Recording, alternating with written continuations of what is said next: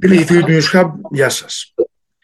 Σήμερα φιλοξενούμενος του News Hub είναι ο οικονομολόγος Γιώργος Ατσαλάκης. Ο κύριος Ατσαλάκης είναι αναπληρωτής καθηγητής στο Πολυτεχνείο Κρήτης, στο εργαστήρι ανάλυσης δεδομένων και πρόβλεψης. Κύριε Ατσαλάκη, καλώς ήρθατε στο News Hub. Ε, καλημέρα σε εσάς και στους ακροατές μας ή τηλεθεατές μας. Ζήτησα να κάνουμε αυτή τη συνέντευξη μαζί γιατί η πτώση της Silicon Valley Bank έφερε μνήμες από την πτώση της Lehman Brothers και στις οικονομικές εφημερίδες απασχολεί, τα πρωτοσέλιδα απασχολούνται με αυτό. Και θα ήθελα να μας δώσετε το πρώτο σχόλιο σας για τις διαφορές και τις ομοιότητες που έχει η πτώση της ε, Silicon Valley Bank με την πτώση της Lehman Brothers που έφερε τη μεγάλη οικονομική κρίση του οκτώ. Ναι, να πούμε καταρχήν ότι μέχρι τώρα τρεις τράπεζες έχουν αποτύχει στην Αμερική. Είναι η Silvergate από τις αρχές προηγούμενης εβδομάδας, είναι η Silicon Valley που σωστά είπατε και είναι και η Signature Bank που έγινε γνωστό χθες ότι απέτυχε. Οι, οι τράπεζες έχουν σκοπό να προστατεύουν τις καταθέσεις μας ως ένα ασφαλές σημείο και εμείς τις εμπιστευόμαστε γι' αυτό, προκειμένου να έχουμε τα χρήματα στο, κάτω από το στρώμα με όσους κινδύνους συνεπάγεται αυτό. Ε, οπότε ο ένας ρόλος των τραπεζών είναι να προστατεύουν τις καταθέσεις μας και επειδή το χρήμα όσο κάθεται και δεν κινείται στην αγορά, δεν γίνονται επενδύσεις και δεν αναπτύσσεται η οικονομία και ο πρώτος που ανακάλυψε αυτή τη σημαντικότητα ότι το χρήμα πρέπει να κινείται στην οικονομία ήταν ο Μέγας Αλέξανδρος, ο οποίος όταν πήρε το χρυσό του Δαρίου δεν τον μετέφερε στη Βεργίνα να τον κρύψει στα υπόγεια, αλλά τον, έκαψε, τον έκοβε νομίσματα και δημιούργησε τις Αλεξάνδριες, τις, δημιούργησε δηλαδή πόλεις, θα λέγαμε τώρα έργα υποδομής στη σημερινή ε, κοινωνία μας με δημόσιες δαπάνες. Ε, έτσι οι τράπεζες λοιπόν θα πρέπει τα χρήματα των καταθετών ε, να τα δανείζουν σε επιχειρήσεις, οι οποίες επιχειρήσεις θα πρέπει να έχουν υγιή επιχειρηματικότητα, ε, να έχουν πλάνα και μελλοντικά έσοδα τα οποία θα μπορούν να καλύψουν και τα, τις δόσεις και τους στόκους των δανείων και φυσικά να τους αποφέρουν κάποιο κέρδος στο, στο μέλλον. Αυτός είναι ο ρόλος των τραπεζών και όσο τον επιτελούν ε, όλα πάνε μία χαρά στην οικονομία, διότι έτσι συμβάλλουν στην ανέβρεση κεφαλαίων για να γίνονται νέες επενδύσεις, να δημιουργούνται θέσεις εργασίας, να μειώνονται οι ανισότητες στην κοινωνία, να βρίσκουν εύκολα δουλειά ε, οι νέοι κυρίως και να μην φεύγουν στο εξωτερικό, στην περίπτωσή μας και το καθεξής. Για να λειτουργούν έτσι οι τράπεζες υπάρχουν μετά την κρίση του δύο χιλιάδες οκτώ αρκετές δικλείδες ασφαλείας, όπως για παράδειγμα οι τράπεζες δεν μπορούν να δανείζουν όλα τους τα ίδια κεφάλαια, πρέπει να διατηρούν για μας περίπου οκτώ με δέκα τοις εκατό ανάλογα με τον κίνδυνο και στην Αμερική είναι περίπου τέσσερα με πέντε τοις εκατό και εκεί ανάλογα με τον κίνδυνο και μάλιστα αν στην Αμερική δανείζουν με ενέχειρο bitcoin και άλλα κρυπτονομίσματα που εκεί επιτρέπεται, θα πρέπει αυτός ο δανεισμός να γίνει από τα δικά τους κεφάλαια και όχι από τις καταθέσεις των πελατών. Επειδή τα κρυπτονομίσματα έχουν τεράστιο κίνδυνο, οπότε όταν ένα δάνειο σε κρυπτονομ... με εγγύηση κρυπτονομίσματα θετηθεί, θα χάσουν οι μέτοχοι της τράπεζας και όχι οι καταθέτες. Σε σχέση λοιπόν τώρα με το δύο χιλιάδες οκτώ, αυτοί οι κανονισμοί εξασφαλίζουν αρκετά σημαντικά σχεδόν όλες τις α, τράπεζες και κατ' επέκταση τους καταθέτες, εφόσον ακολουθούν αυ, αυτούς τους α, όρους και αυτούς τους, α, και αυτές τις κανονισμούς των τραπεζών. Και εκείνο το οποίο έχει σημασία πλέον είναι οι τράπεζες να μην παραβούν αυτούς τους κανονισμούς για οποιοδήποτε λόγο. Και εάν το κάνουν θα πρέπει προηγουμένως να ε, έχουν ενημερώσει τις ε, ρυθμιστικές αρχές. Ε, πολλές φορές ε, μερικές τράπεζες όπως αυτή η Silicon Valley ε, έχει συγκεκριμένη δραστηριότητα ε, να χρηματοδοτεί ε, ειδικές αγορές. Ε, το ίδιο είχε κάνει και η Silvergate. Η Silvergate χρηματοδοτούσε κυρίως και είχε μεγάλους πελάτες εταιρείες κρυπτονομισμάτων. Δηλαδή όταν εμείς πηγαίναμε και αγοράζαμε με δολάρια κάποια κρυπτονομίσματα, αυτοί που, που πουλούσαν τα κρυπτονομίσματα έπρεπε να έχουν μια τράπεζα να καταθέτουν τα δολάρια. Οπότε η Silvergate έκανε αυτό ακριβώς το πράγμα, κατέθετε εκεί τα ε, δολάρια, ε, μάλλον λάβανε εκεί τα δολάρια των εταιρεών κρυπτονομισμάτων. Ε, το αποτέλεσμα ήταν να μην υπάρχει ε, τόκος από πλευράς τράπεζας, επειδή δεν ήταν πολλές οι τράπεζες που παρήχαν αυτή την υπηρεσία. Η τράπεζα δεχόταν άτοκες καταθέσεις. Οπότε τα κεφάλαια αυτά των καταθέσεων τα έδιναν ε, σε δάνεια με εγγυήσεις ε, κυρίως κρυπτονομισμάτων, και ευτυχώς αυτό το ποσό δεν ήταν πολύ μεγάλο, αλλά τα περισσότερα, ε, τις περισσότερες καταθέσεις αγόραζαν έντοκα γραμμάτια και ομόλογα του δημοσίου, οπότε κέρδιζε η τράπεζα από τους στόκους αυτών των επιτοκίων των ομολόγων. Η... Επειδή όμως τα κρυπτονομίσματα τον τελευταίο καιρό έχουν μεγάλες απώλειες, πολλοί πουλούσαν κρυπτονομίσματα και ζητούσαν να πάρουν πίσω τα δολάρια τους. Άρα οι μεγάλοι καταθέτες ε, που παρήγαγαν κρυπτονομίσματα άρχισαν να αποτραβούν ε, τις ε, καταθέσεις τους από τη Silvergate, και το τελευταίο τρίμηνο του δύο χιλιάδες είκοσι δύο τράβηξαν περίπου εννέα δισεκατομμύρια καταθέσεις. Οπότε η τράπεζα έπρεπε να πουλήσει τα ομόλογα και να πάρει πίσω τα λεφτά το δανείο για να μπορεί να δώσει τα ποσά των καταθέσεων που ζητούσαν. Ε, αυτό, όπως καταλαβαίνετε, δεν είναι τόσο εύκολο να πάρεις πίσω τα δάνεια, οπότε η επιλογή που τους έμεινε ήταν να ε, ρευστοποιήσουν τα ομόλογα. Τα ομόλογα όμως έχουν μια ονομαστική αξία, η οποία εκεί, όταν... Με συγχωρείτε, να, να, να διευκρινίσουμε λίγο κάτι, γιατί αυτό που λέτε είναι πολύ σημαντικό. Όταν μια τράπεζα δεν μπορεί να επιστρέψει χρήματα μέσω των δανείων που έχει δώσει, πρέπει να τα δώσει από τα λεφτά που έχουν βάλει οι καταθέτες για να γίνει το κεφάλαιο της τράπεζας. Σωστά? Ε, το μεγαλύτερο μέρος των καταθέσεων έχει δανειστεί ή έχει επενδυθεί κάπου για να παράγει κάποιο εισόδημα.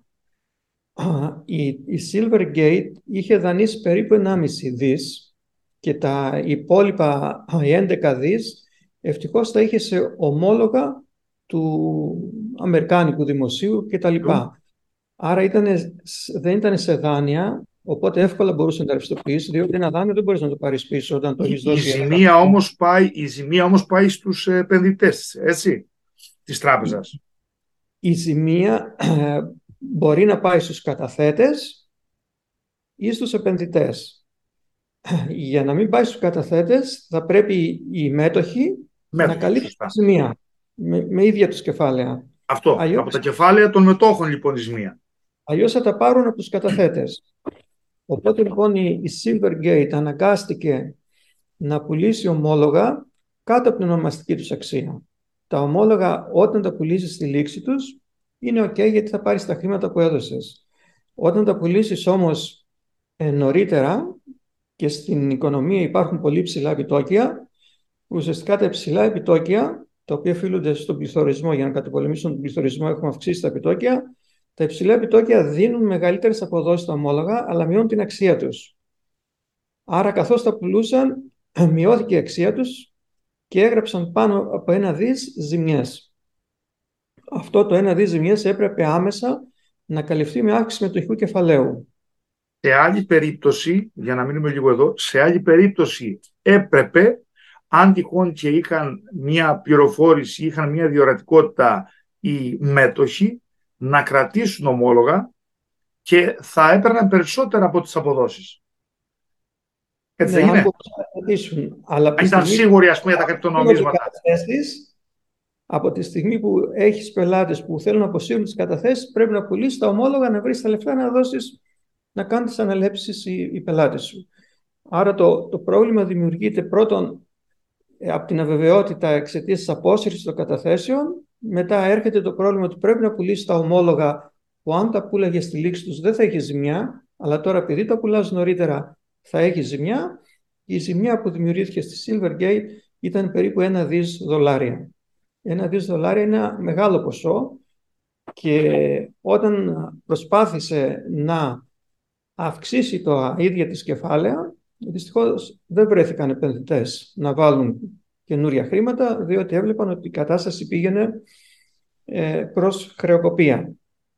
Παρόλο που στα, ε, στα μέσα του τριμήνου του δύο χιλιάδες είκοσι δύο είχε δανειστεί από μία άλλη τράπεζα μερικά χρήματα και άλλη τράπεζα τα ζητούσε πλέον πίσω, αφού είδε ότι είναι σε δύσκολη κατάσταση, οπότε ε, πούλησε ε, ομόλογα, έγραψε ζημιές, δεν μπορούσε να καλύψει με ίδια κεφάλαια αυτές τις ζημιές και δήλωσε εθελοντική ρευστοποίηση πριν γίνει οριστική χρεοκοπία, και στην Αμερική οι καταθέσεις είναι προστατευμένες μέχρι το ποσό των διακόσιες πενήντα χιλιάδες ευρώ, υπάρχει εγγύηση. Από εκεί και μετά οι επιπλέον καταθέτες δεν μπορούν να αποζημιωθούν, παίρνουν το ρίσκο τους. Και φυσικά οι μέτοχοι έχασαν όλη την αξία των μετοχών τους, αφού σε μία μέρα μόνο η τιμή μειώθηκε εξήντα τοις εκατό και στη διάρκεια των περασμένων ημερών η μετοχή σχεδόν έχει εξαϊλωθεί.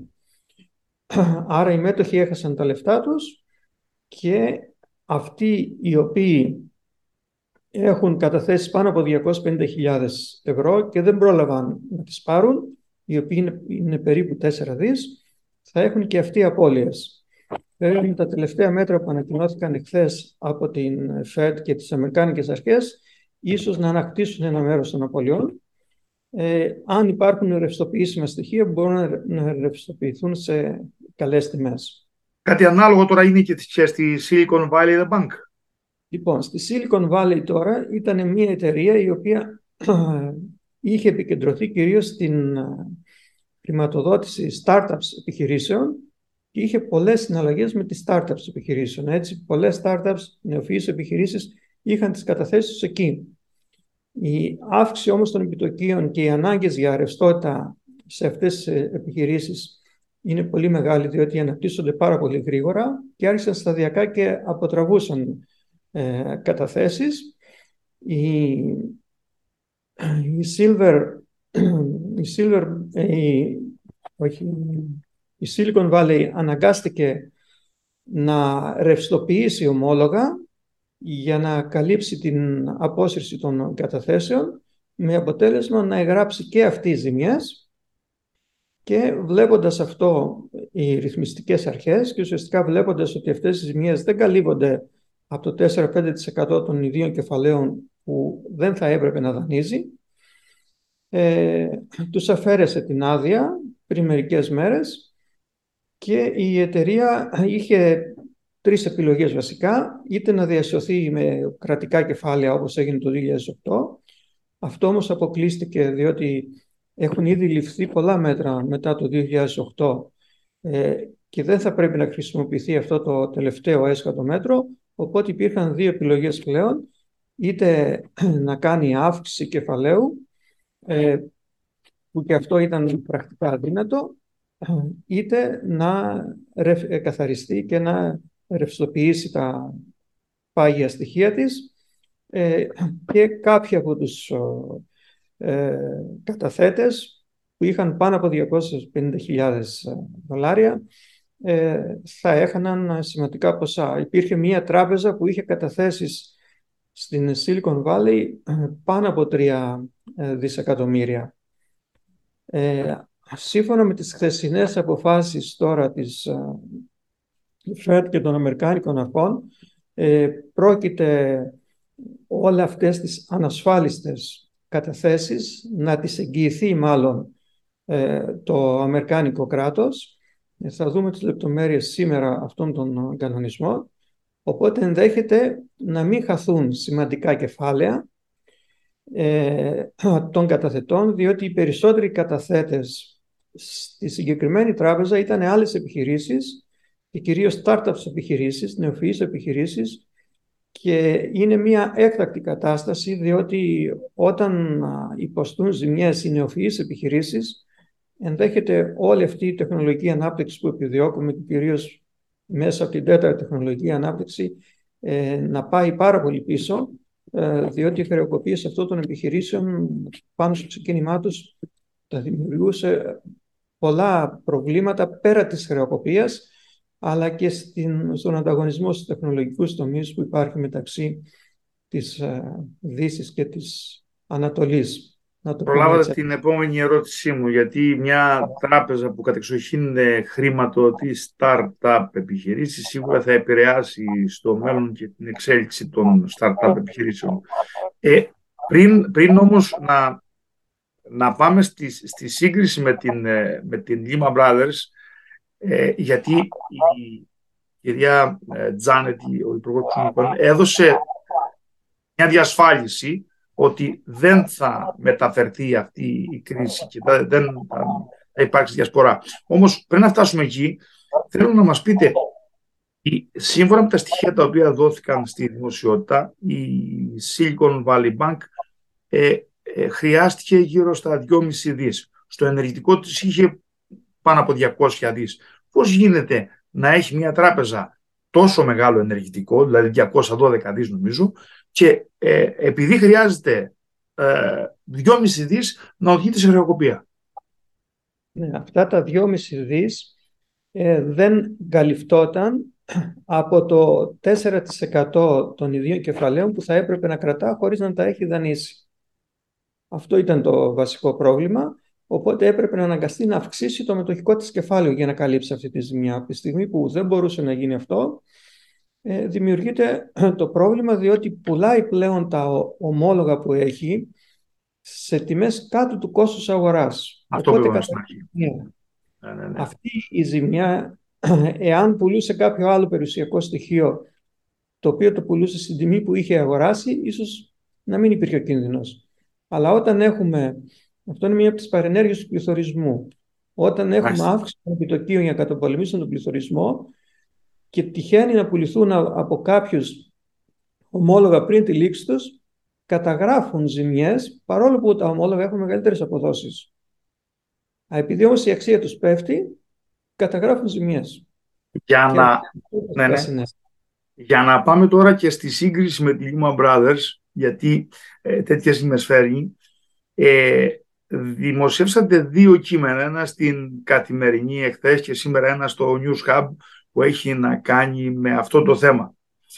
Λέτε σε ένα σημείο ότι οι τιμές στην αγορά των ακινήτων επηρεάζουν κι άλλους τομείς της οικονομίας. Θέλω να μας πείτε τώρα, επειδή η Lehman Brothers είχε να κάνει με αυτό, πώς επηρεάζουν οι τιμές των ακινήτων και άλλους τομείς της οικονομίας?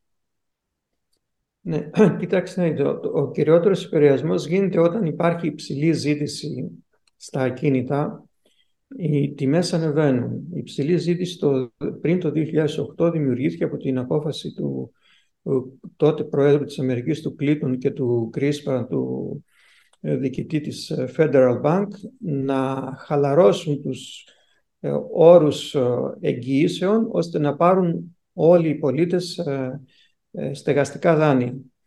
Δηλαδή ουσιαστικά να πάρουν στεγαστικά δάνεια με την εγγύηση του δημοσίου και όχι με δικές τους εγγύησεις. Αυτό είχε σαν αποτέλεσμα ε, να αυξηθεί πάρα πολύ η ζήτηση για σπίτια, και έτσι έφτασε σε λίγο καιρό σπίτια που έκαναν διακόσιες χιλιάδες να πουλούνται τετρακόσιες και τετρακόσιες πενήντα χιλιάδες. Αυτοί λοιπόν που αγόραζαν τα σπίτια με τετρακόσιες χιλιάδες και τριακόσιες πενήντα χιλιάδες ε, και είδαν αργότερα να πέφτουν οι τιμές, γιατί από κάποια στιγμή και μετά όλοι κατάλαβαν ότι αυτό θα οδηγούσε σε, στη φούσκα των ακινήτων.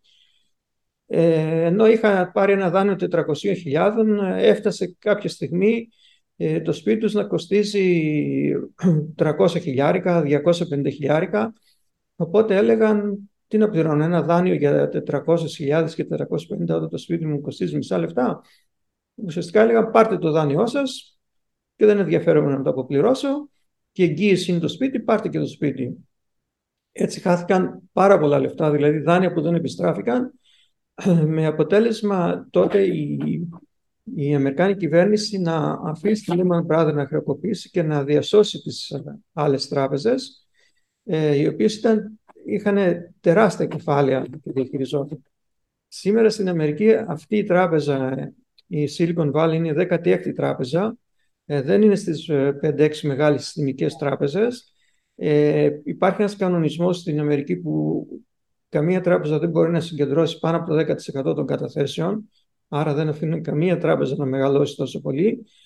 Και επίσης όλα αυτά τα μέτρα που έχουν πάρθει από το δύο χιλιάδες οκτώ και μετά ε, εξασφαλίζουν τουλάχιστον τις συστημικές τράπεζες που έχουν τις μεγάλες καταθέσεις ότι δεν θα πέσουν σε αυτό το κίνδυνο. Γι' αυτό βλέπουμε ότι ε, όλες αυτές οι Οι τράπεζες που παρουσιάστηκε το πρόβλημα είναι αρκετά μικρές και βλέπουμε και άμεση παρέμβαση και στην περί... περίπτωση της Silvergate ε, αυτό ρευστοποιήθηκε ε, μόλις είδε ότι ήταν σε δύσκολη κατάσταση γιατί πραγματικά δεν είχε άλλη επιλογή. Ε, μια επιλογή είναι να αγοράζονται αυτές οι τράπεζες από άλλες μεγαλύτερες που έχουν την δυνατότητα και τα οικονομικά κεφάλαια, αλλά υπάρχει ο περιορισμός ότι δεν πρέπει να περάσουν το όριο το δέκα τοις εκατό των καταθέσεων. Οπότε οι μεγάλες τράπεζες είναι δύσκολο να αγοράσουν αυτές τις μικρές. Θα πρέπει μεσαίου, μεσαίου μεγέθους τράπεζες που έχουν λιγότερο από το δέκα τοις εκατό των καταθέσεων να προβούν σε μια τέτοια αγορά. Ε, μέσα στο Σαββατοκύριακο δεν ήταν δυνατό να, να βρεθεί εύκολα αγοραστής, παρόλο που αυτή θα ήταν η καλύτερη λύση. Οπότε υπάρχουν αυτά τα μέτρα από την κυβέρνηση της Αμερικής και θα διαθέσει Ε, έκτακτους δανεισμούς σε τράπεζες που έχουν ανάγκη από τέτοια κεφάλαια ώστε να μην οδηγηθούν στη χρεοκοπία και αυτό ίσως είναι καλό. Ε, παρόλα αυτά όμως ο κίνδυνος της ανησυχίας και οι μνήμες από το δύο χιλιάδες οκτώ με τη Lehman Brothers εξακολουθούν να υπάρχουν στην ψυχολογία των επενδυτών ε, και θα δούμε αναταράξεις στις αγορές των χρηματιστηρίων ε, όλη, την επόμενη, όλη αυτή την εβδομάδα. Και επίσης θα δούμε ότι οι επενδυτές θα προσπαθήσουν να δουν σε ποιες τράπεζες υπάρχει το ενδεχόμενο να αποσυρθούν καταθέσεις και ποιες τράπεζες σε αυτή την περίπτωση θα αναγκαστούν να πουλήσουν ομόλογα σε χαμηλότερες τιμές από ό,τι τα αγόρασαν, οπότε θα καταγράψουν ζημιές και επίσης θα δουν στη συνέχεια εάν τα κεφάλαια που πρέπει να κρατούν και δεν τα δανείζουν, αυτό το τέσσερα ή πέντε τοις εκατό, αρκεί για να καλύψει αυτή τη ζημιά. Αν δεν αρκεί για να καλύψει τη ζημιά, θα οδηγηθούν σε δυσμενή οικονομική κατάσταση και πιθανόν να, να είναι κοντά στη χρεοκοπία.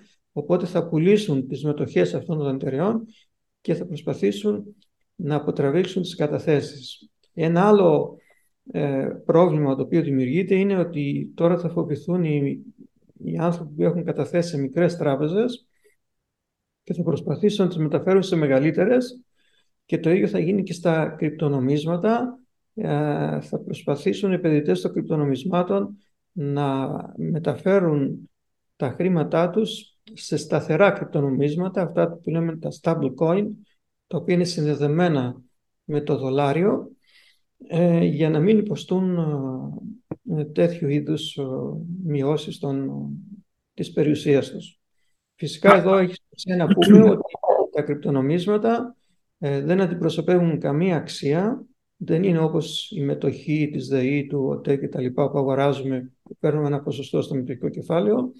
Είναι καθαρά ένα προϊόν ζήτησης και προσφοράς, το οποίο πουλιέται και δεν έχει καμία αξία και η, η κατάρρευση της, της Silvergate μας έδειξε ότι όταν οι κάτοχοι κρυπτονομισμάτων πουλήσουν τα κρυπτονομίσματα και πάνε να πάρουν πίσω δολάρια, ίσως να μην τα βρουν.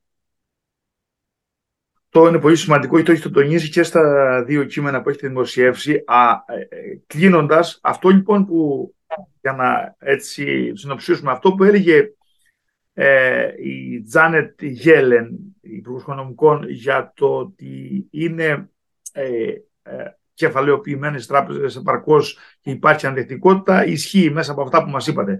Τελευταία ερώτηση για να κλείσουμε. Περιγράψατε ότι οι άνθρωποι, ιδιαίτερα όσοι έχουν καταθέσει, όσοι κάνουν επενδύσεις, σε τέτοιες περιπτώσεις αναζητούν τη σιγουριά. Με όλα αυτά που είπατε, ανεβαίνει η τιμή του χρυσού? Κοιτάξτε, πάντα η, η, η τιμή του χρυσού ε, ανεβαίνει σε, περι, σε περιόδους όπου υπάρχει αναστάτωση ε, στις αγορές, διότι θεωρείται ένα καταφύγιο ε, ασφαλές, επειδή ο χρυσός είναι ένα μέταλλο το οποίο δεν χάνει την αξία του με το πέρασμα του χρόνου και επίσης βασίζεται στην αρχή της σπανιότητας, είναι αρκετά σπάνιος και πολύ ακριβώς ε, για να εξορυχθεί, με αποτέλεσμα να συγκεντρώνει τα στοιχεία ενός ασφαλούς επενδυτικού ε, καταφύγιου. Ε, αυτό θα το δούμε ε, να συμβαίνει αυτές τις ημέρες, αλλά μετά τα τελευταία μέτρα που έλαβε η αμερικάνικη κυβέρνηση, ε, πιστεύουμε ότι ίσως εμφανιστούν σε κάποιες τράπεζες που αντιμετωπίζουν μονομένα ε, τέτοια φαινόμενα υποχρεοκοπία, τα οποία θα αντιμετωπιστούν τώρα εφόσον υπάρχουν αυτά τα μέτρα, και ίσως να μην έχουμε ε, διασπορά του κινδύνου όπως έγινε με τη Lehman Brothers. Όχι ίσως, μάλλον είναι βέβαιο, διότι υπάρχουν πολλά μέτρα και εργαλεία ε, στο τραπέζι αυτή τη στιγμή για να αντιμετωπιστούν τέτοιες κρίσεις. Ε, απλά να πούμε ότι αυτού του είδους οι κρίσεις επηρεάζουν παγκόσμια πλέον την οικονομία, διότι είναι συνδεδεμένες οι παγκόσμιες αγορές. Πολλά από αυτά είναι ασφαλισμένες εταιρείες του, της Ιαπωνίας, της Ταϊβάν και ούτω καθεξής.